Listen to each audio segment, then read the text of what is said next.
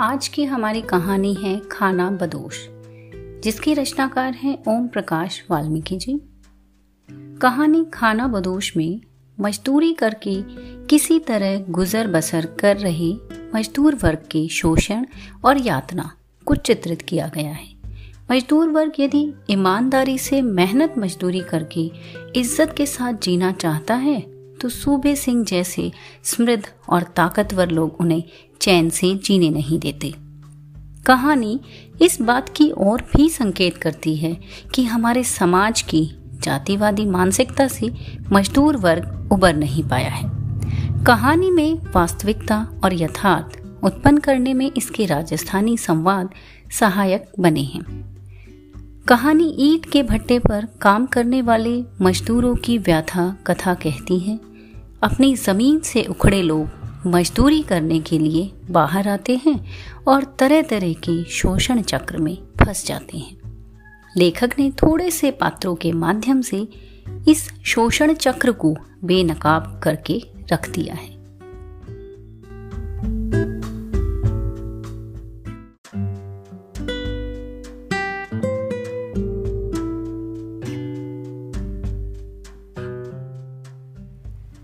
इस कहानी में भट्टे पर काम करने वाले मजदूरों के ज़रिए शोषक वर्ग का अत्याचार और शोषित वर्ग के दुख की कहानी कही गई है। सुखिया और उसकी पत्नी मानो एक भट्टे पर काम करते हैं, वे ईट पातते हैं। कुछ मजदूर मोरियों से भट्टे में कोयला बुरादा डालते हैं और ये काम सबसे खतरनाक है। भट्टे का मालिक मुख्तार सिंह है। मानो और सुखिया इस भट्टे पर एक महीना पहले ही आए हैं, वे दिहाड़ी मजदूर हैं। ईटों की संख्या गिनकर मजदूरी का भुगतान होता है। भट्टे मजदूरों ने छोटी छोटी झोपड़ियाँ बना रखी हैं और इन दड़बे नुमा झोपड़ियों में उन्हें झुक कर जाना पड़ता है। दिन भर के थके हारे मजदूर रात को इन दड़बों में घुस जाते हैं। सुखिया और मानो की ज़िंदगी एक निश्चित ढर्रे पर चलने लगी थी। अब उनके साथ एक तीसरा मजदूर भी आ गया था, जसदेव। वह छोटी उम्र का लड़का था और फुर्ती से काम करता था। एक दिन मालिक मुख्तार सिंह कहीं बाहर चले गए तो उनका बेटा सूबे सिंह भट्टे पर आने लगा। वह रोब दौब से भट्टे का माहौल ही बदल देता था। उसके सामने असगर ठेकेदार भी भीगी बिल्ली बन जाता था। एक दिन सूबे सिंह की नज़र किसनी नाम की मजदूरनी पर पड़ गई। किसनी और उसका पति महेश तीन महीने पहले ही यहाँ आए थे। सूबे सिंह ने किसनी को अपने पास बुलाने के बहाने दफ्तर में सेवा टहल का काम दे दिया। इससे मजदूरों में फुसफुसाहट शुरू हो गई। अब किसनी का व्यवहार दिन प्रतिदिन बदलता चला गया। उसे समझाना बेकार था। और ये सब देखकर महेश गुमसुम रहने लगा। किसनी और सूबे सिंह की कहानी काफ़ी आगे बढ़ गई थी। सूबे सिंह के अर्दली ने महेश को शराब पीने की लत लगा दी थी। महेश शराब पीकर झोपड़ी में पड़ा रहता था। किसनी ट्रांजिस्टर पर दिन भर फिल्मी गाने सुनती रहती थी। भट्टे के खुलने पर सभी की सांसों को राहत मिलती थी। भट्टे से लाल लाल पकी ईंटों को निकलते देख सुकिया और मानो की खुशी देखते ही बनती थी। मानो इन लाल ईंटों से अपने लिए मकान बनाने का सपना संजोने लगी थी। सुकिया ने उसे बहुत समझाया कि इसमें बहुत खर्च लगता है, पर मानो अपने घर की कल्पना में खोई रहती थी। मानो और ज़्यादा काम करके रुपए जोड़ लेना चाहती थी ताकि उसका भी घर बन सके। सुखिया और मानो को जैसे एक लक्ष्य मिल गया था। सूबे सिंह किसनी को शहर भी लेकर जाने लगा? किसनी के रंग ढंग में काफ़ी बदलाव आ गया था।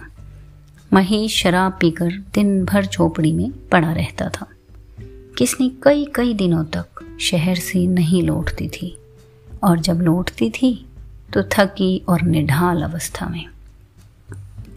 एक दिन सूबे सिंह ने भट्टे पर आते ही असगर ठेकेदार से मानो को दफ्तर में भेजने को कहा। असगर ने उसे रोकने का प्रयास किया, पर सुबे सिंह ने उसे खूब फटकारा और उसकी घिघी बन गई। उसने मानो को छोटे बाबू के पास जाने को कहा। मानो और सुखिया दोनों घबरा गए। वे जान गए कि मछली को फंसाने के लिए जाल फेंका जा रहा है। जसदेव सुकिया की मन की स्थिति को जान गया और वह मानो की जगह सूबे सिंह के पास चला गया। सूबे सिंह ने जसदेव को खूब गाली गलौज दी और मार पिटाई की। सुकिया और मानो जसदेव को उठाकर झोपड़ी में ले आई मानो ने उसकी चोटों पर हल्दी लगाई। भट्टे पर किसी और प्रकार की दवा का इंतज़ाम तो था नहीं। मानो ने बेमन से चूल्हा जलाया और रोटियाँ बनाकर सुकिया को देनी चाहिए फिर वह जसदेव के लिए रोटी लेकर चल पड़ी। सुकिया ने उसे समझाया कि वह ब्राह्मण है और तेरे हाथ की रोटियाँ नहीं खाएगा, पर मानो नहीं मानी। और हुआ भी यही, जब जसदेव ने उससे रोटी नहीं ली। मानो अपनी झोपड़ी में लौट आई और बिना कुछ खाए पिए लेट गई। सभी ने भय के वातावरण में रात काटी। असगर ठेकेदार ने सुबह जसदेव को सुकिया और मानो के चक्कर में ना पड़ने की सलाह दी। जसदेव का व्यवहार बदलता चला गया। सूबे सिंह ने असगर ठेकेदार को हिदायत दी कि मानो और सुकिया को परेशान किया जाए। उनके साथ किसी भी प्रकार की रियायत की ज़रूरत नहीं है। सूबे सिंह ने उन्हें तंग करने के लिए नए नए बहाने ढूँढने शुरू कर दिए। सुकिया से ईट पाटने का सांचा वापस ले लिया। और वह सांचा जसदेव को दे दिया गया। अब तो जसदेव उन पर हुक्म चलाने लगा। एक दिन मानो ने ईट पाथने की जगह पर जाकर देखा कि उसकी सारी ईंटें टूटी फूटी पड़ी हैं। ईंटों की ऐसी दुर्दशा देखकर वह ज़ोर ज़ोर से रोने लगी। उसे लगा कि किसी ने उसकी पक्की ईंटों के मकान के सपने को धराशायी कर दिया। सुखिया भी वहाँ आया तो वह भी हक्का बक्का रह गया। असगर ठेकेदार ने साफ़ साफ़ कह दिया कि हम टूटी फूटी ईंटों की मजदूरी नहीं देंगे, क्योंकि ये हमारे किसी काम की नहीं। सुकिया सारा माजरा समझ गया और मानो का हाथ पकड़कर बोला कि ये लोग हमारा घर नहीं बनने देंगे। वे दोनों उस भट्टे को छोड़कर खाना बदोश की तरह एक दिशाहीन यात्रा पर चल पड़े। जसदेव की चुप्पी ने उनके विश्वास को टुकड़े टुकड़े कर दिया था।